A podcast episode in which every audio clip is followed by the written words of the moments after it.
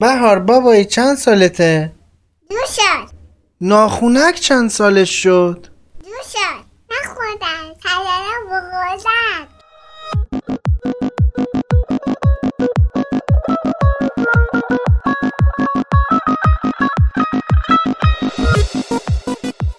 سلام علیکم. سلام علیکم. احوال شما.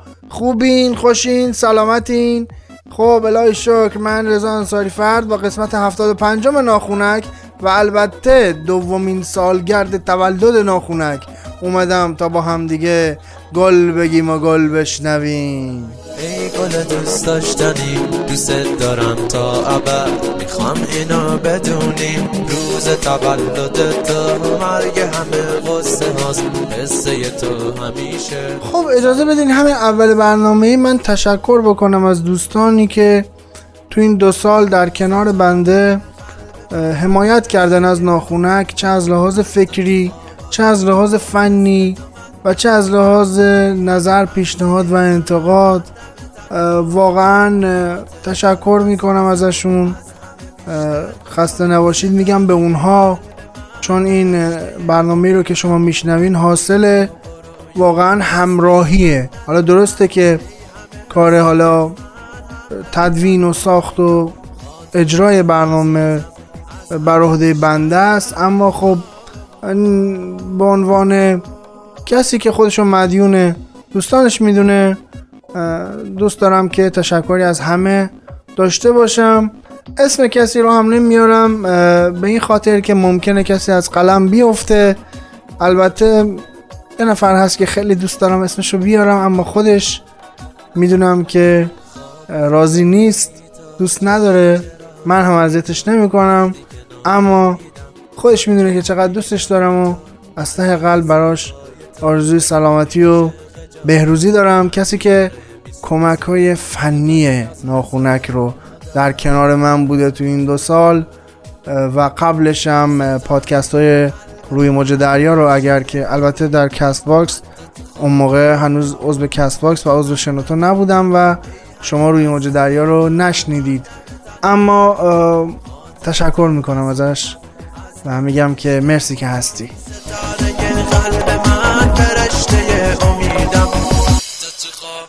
رویا مثل من ندیدم. ای همه هستی من. خب بریم سر خبرامون. قرار نیست اگه تولد هست. دیگه از خبر غافل بشیم از این حرفا. یه چند روز پیش آقای نمکی وزیر بهداشت نامه زدن مبنی بر اینکه در استان هرمزگان و در استان سیستان بلوچستان به زودی واکسن به افراد سنی بین 45 تا 48 سال تزریق بشه. اوکی. خیلی هم خوب. چون این هم استان هرمزگان که بنده خودم شاهدش هستم هم سیستان که خبراش میاد واقعا وضع اسفناکی داره. خب باید هم یه اقدام سریع براشون انجام می‌شد. اما اما آقایون خانوما من می‌خوام به این نکته اشاره کنم. تا الان بین 50 تا 60 ساله ها تو این دوتا استان اه، واکسیناسیون صورت می‌گرفته. حالا به زودی هم که عرض کردم قرار بین 45 تا 48 ساله ها این کار انجام بشه. من می‌خوام بگم که آخه کی هوای 49 ساله ها رو داره؟ فکر 49 ساله ها رو کردین؟ بندگان خدا اینا چیکار کنن؟ واکسن بزنن؟ نزنن؟ یا اصلا شاید خبر به دستتون رسیده باشه که شاید 49 ساله ها نمی‌گیرن؟ آقای نمکی. خیلی با نمکی.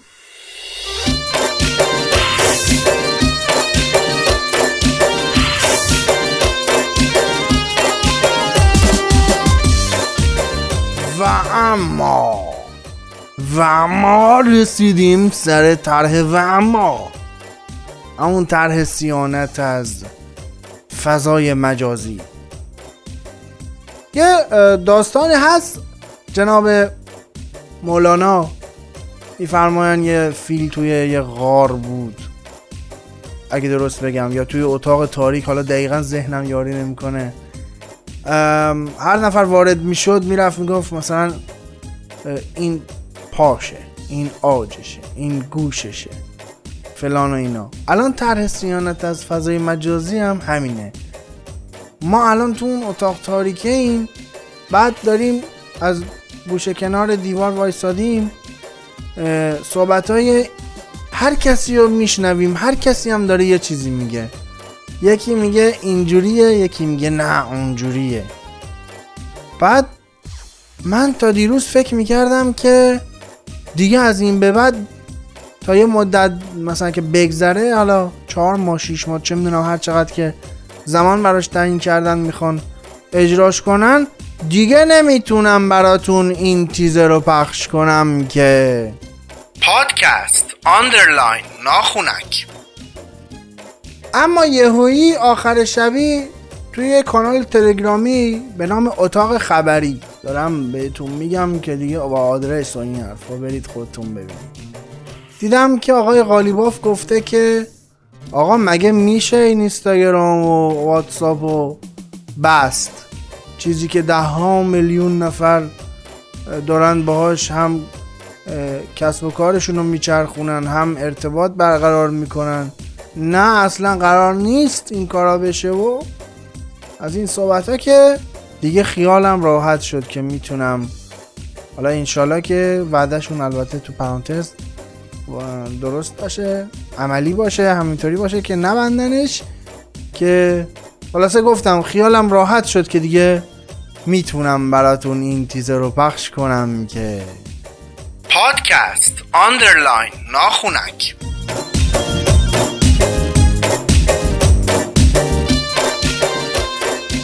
خب دوستان عزیز لیگ برتر امشب به ایستگاه بیستامش می‌رسه و هفته آخرش برگزار میشه و تموم میشه و می‌بینیم که بین پرسپولیس یا سپاهان بالاخره کدوم یک به قهرمانی می‌رسن که پیشا پیش به هوادارای هر کدوم از این دو تیم که قهرمان خواهند شد تبریک میگم. اما این لیگ یک کلید واژه داشت که خیلی منو اذیت کرد و به فکر فرو برد و اون هم کلید واژه تبانی بود که خیلی هم زشت و زننده و اصلا غیر ورزشی بود. اینطوری بگم.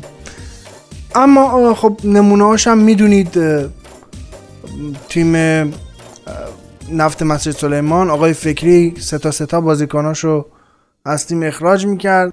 والا وقتی من دیدم اینجوری به این سرعت داره بازیکناشو اخراج می‌کنه ترسیدم که بازیکنهای تیمای حریف هم آقای فکری اخراج کنه. خیلی سرعت بالا بود. بعد آقای فراز کمالوند در بازی استقلال و سایپا گفتن که دروازه‌بانشون کار مشکوکی انجام داده من گفتم به پرچپ اون کار دیگه ای انجام داده برای پنالتی. اون جنجالا درست شد.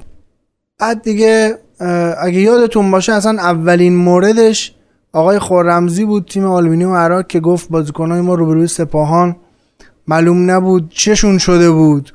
بعد دیگه آخریش هم دیشب بوده با اجازتون دیشب تو اردوی تراکتور بازیکنانشون میان اعتصاب می‌کنن بابت مسائل مالی و این صحبت ها که مدیرشون میره توی اردوی تیم باشون صحبت کنه. یهو گوشیشو در میاره میگه پیامایی برای من اومده مبنی بر اینکه بازیکنهای تراکتور می‌خوان با سایپا تو هفته آخر تبانی کنن و که باعث برد سایپا بشه و سایپا در لیگ بمونه که این دیگه باعث عصبانیت بازیکنان تراکتور میشه و اوضاعی به وجود میاره که اصلا بازیکنان اردو رو ترک می‌کنن و یه قراش میشی میشه دیگه. حالا دیگه خیلی سعی کردن که بازیکنان رو به هر طریقی راضی کنن که برگردن به اردو تا این بازی امشب برگزار بشه.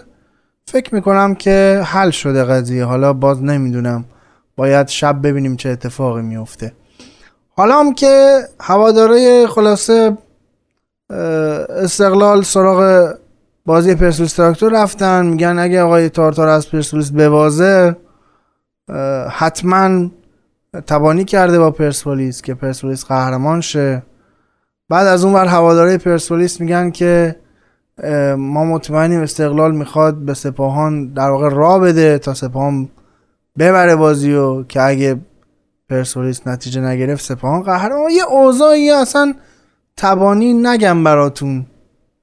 این صحبت ها خیلی زشته و اصلا ورزشی نیست.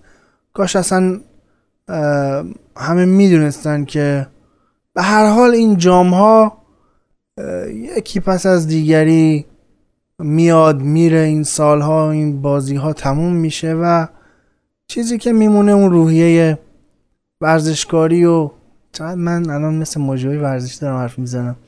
بله چیزی که میمونه جوانمردیه و از این صحبت ها